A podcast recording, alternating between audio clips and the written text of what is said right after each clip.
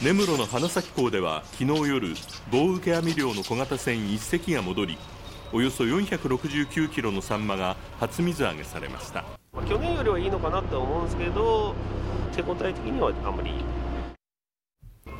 サンマの来遊量が低水準と見込まれていることなどから競りでは高いもので1キロ14万400円の値がつきました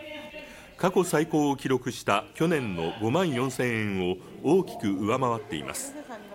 一方昨日夜厚岸漁港で初水揚げされたサンマは町内のスーパーで1匹115円からの価格で売られていました。